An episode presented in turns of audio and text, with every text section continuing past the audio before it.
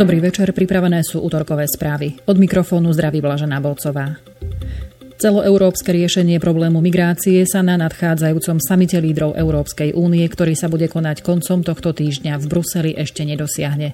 Konštatovala to dnes nemecká kancelárka Angela Merkelová s tým, že bude medzi tým pokračovať v úsilí o uzatváranie dočasných dvojstranných alebo trojstranných dohôd riešiacich problematiku migrácie. Riešenie pre celý azylový balík, a to pre všetkých 7 smerníc, do piatka nebude, povedala nemecká kancelárka v Berlíne po rozhovoroch, ktoré viedla s novým španielským premiérom Pedrom Sanchezom. Dodala, že čas na dopracovanie potrebujú 2 z týchto smerníc. Členské štáty EÚ vedú spor, ako zvládnuť prílev migrantov smerujúcich do Európy. Migračná problematika bude dominovať na samite lídrov EÚ, ktorý sa bude konať v Bruseli vo štvrtok a piatok 28. a 29. júna. Slovenská republika podporuje boj proti prevádzačom, riešenie prvotných príčin migrácie a ochranu vonkajších hraníc. Odmieta však povinné kvóty na ich prerozdeľovanie, keďže nemôžeme trpieť za chyby niekoho iného a prijímať na svoje územie cudzincov bez ich súhlasu. Na pôde Výboru Národnej rady pre európske záležitosti to pred rokovaním Európskej rady v Bruseli vyhlásil premiér Peter Pellegrini.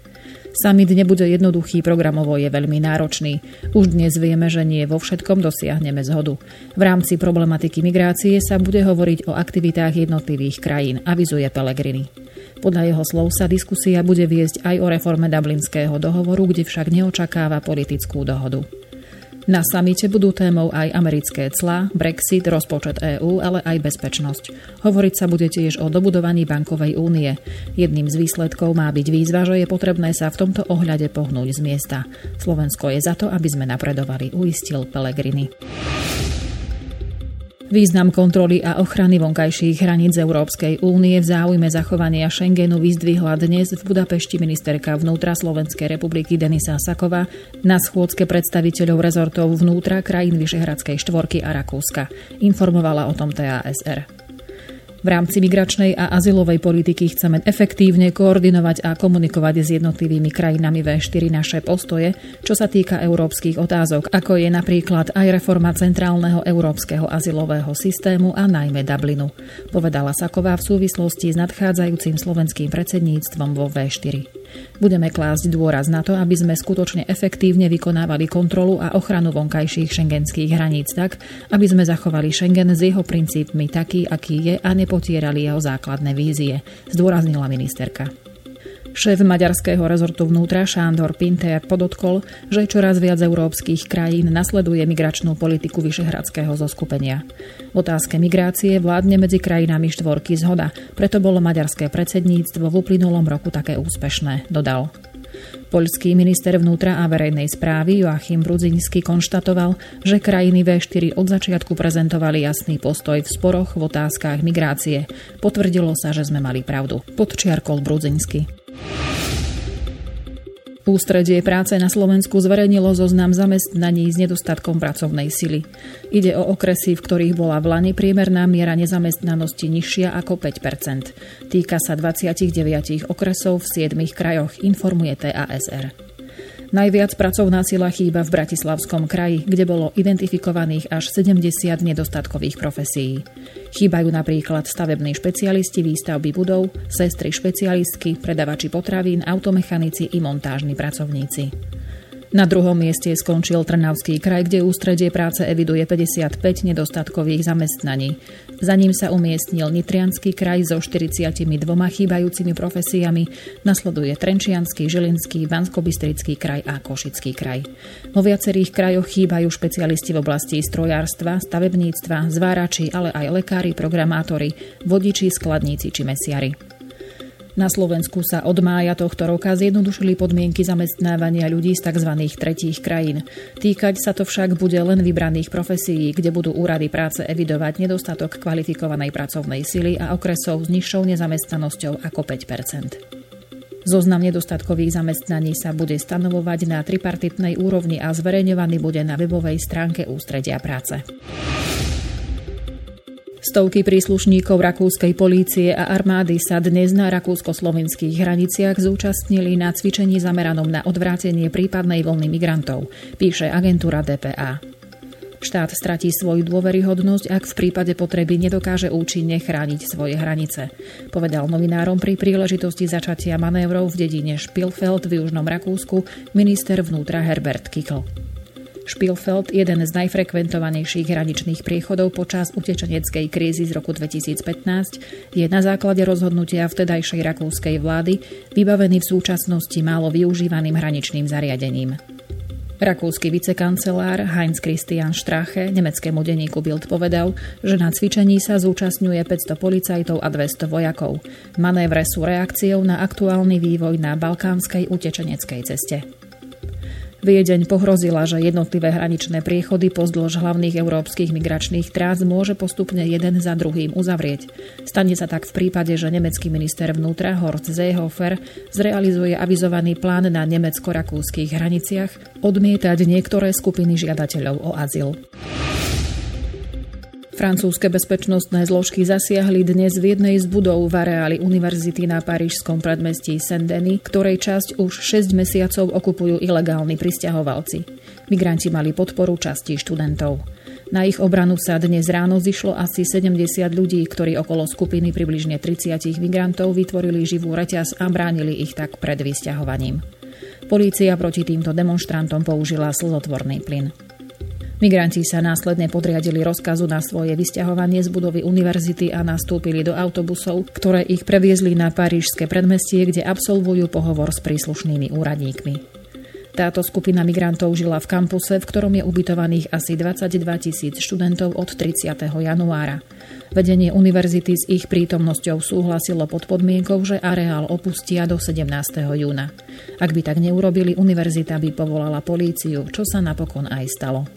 V skupine migrantov sú prevažne mladí muži, väčšinou zo západnej Afriky, ale aj z Eritreji a Sudánu.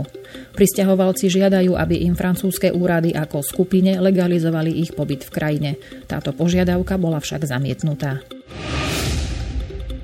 Taliansko príjme časť migrantov z lode Lifeline, ktorá je od štvrtka v Stredozemnom mori. Oznámil to taliansky premiér Giuseppe Conte, informuje TASR. Loď zakotví na Malte. Taliansko dúfa, že rovnaký krok urobia aj ďalšie európske krajiny, ako to už bolo aj čiastočne oznámené, napísal Conte. Podľa talianských médií má migrantov z lode Lifeline prijať celkovo 6 krajín, okrem Talianska aj Francúzsko, Španielsko a Malta. K dohode medzi Talianskom a Maltou o osude migrantov došlo aj vďaka intervencii predsedu Európskej komisie Jeana Clauda Junckera a predsedu Európskej rady Donalda Tuska. Taliansko minulý piatok odmietlo vydať lode Lifeline povolenie na vplávanie do svojich prístavov a neúspešne žiadalo Maltu, aby loď prijala. Obe krajiny predtým odmietli loď Aquarius, ktorá patrí mimovládnej organizácii SOS Mediterrane a na jej palube sa nachádzalo viac ako 600 migrantov. Toto plavidlo napokon v nedeľu zakotvilo v španielskom prístave Valencia. Podľa agentúry ČTK Malta uviedla, že za situáciu lode s migrantmi, ktorú nechcú európske štáty prijať, je zodpovedný jej kapitán. Ten podľa Malty ignoroval pokyny talianskej pobrežnej stráže, aby migrantov nebral na loď. Dodávka vrazila dnes nad ránom do vstupnej haly budovy, v ktorej sídli celoštátny holandský denník de Telechraf a vznietila sa.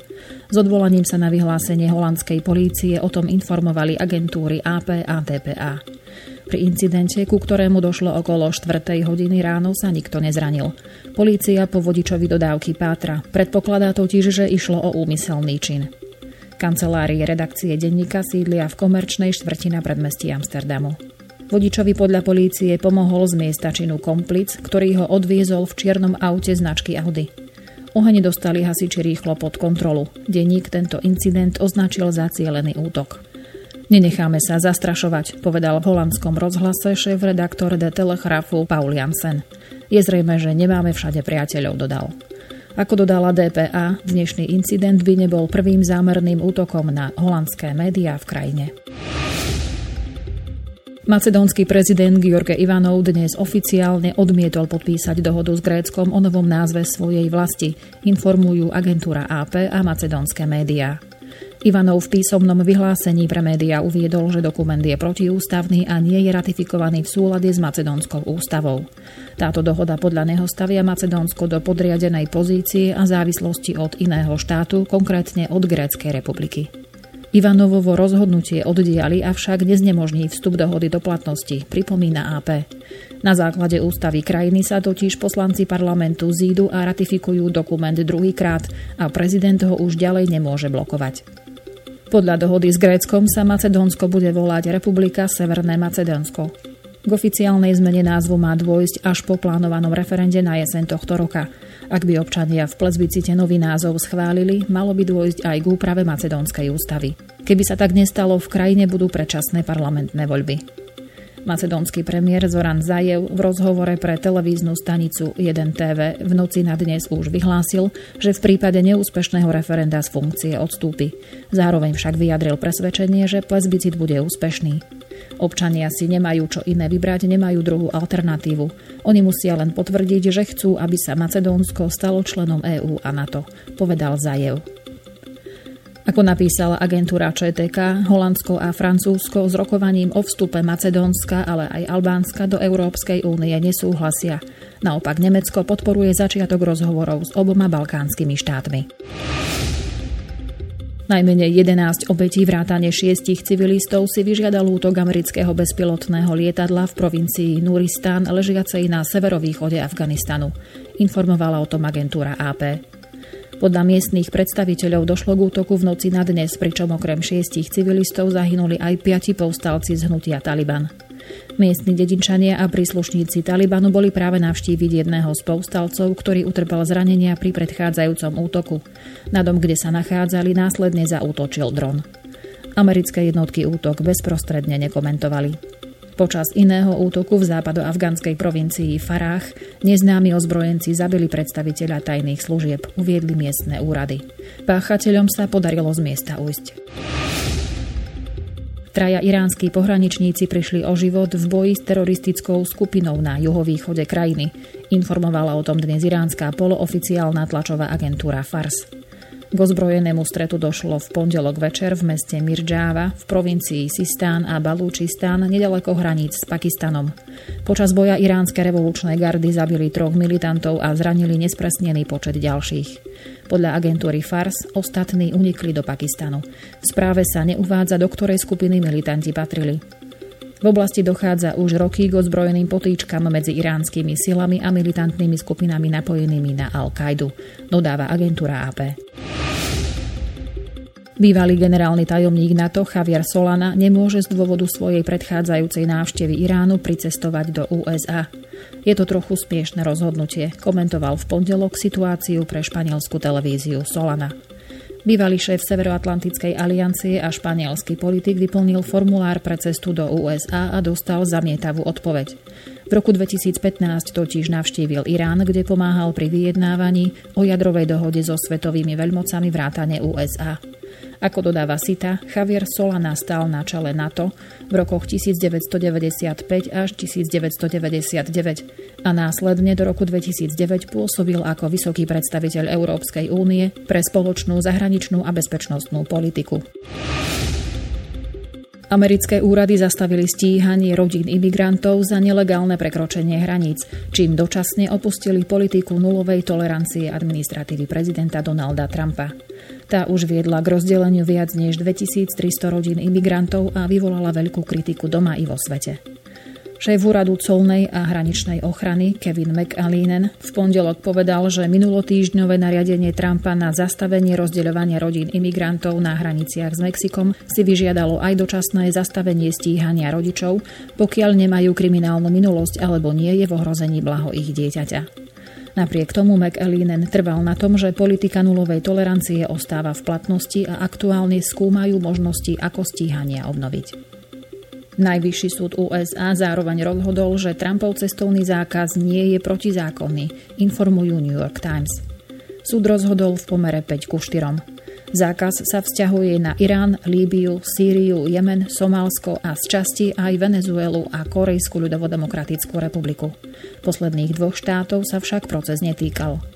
Zákaz podľa súdu spadá pod prezidentové právomoci v oblasti národnej bezpečnosti. Austrálska vláda dnes oznámila, že kúpila prvý z amerických dronov s dlhým doletom. ktoré budú stáť 6,9 miliardy austrálskych dolárov, čo je 4,3 miliardy eur a významne zvýšia prieskumné spôsobilosti krajiny. Austrálsky minister obranného priemyslu Christopher Pine konštatoval, že prostredníctvom dronu schopného lietať vo veľkých výškach bude mať Austrália prieskumné a sledovacie spôsobilosti na 10% povrchu Zeme.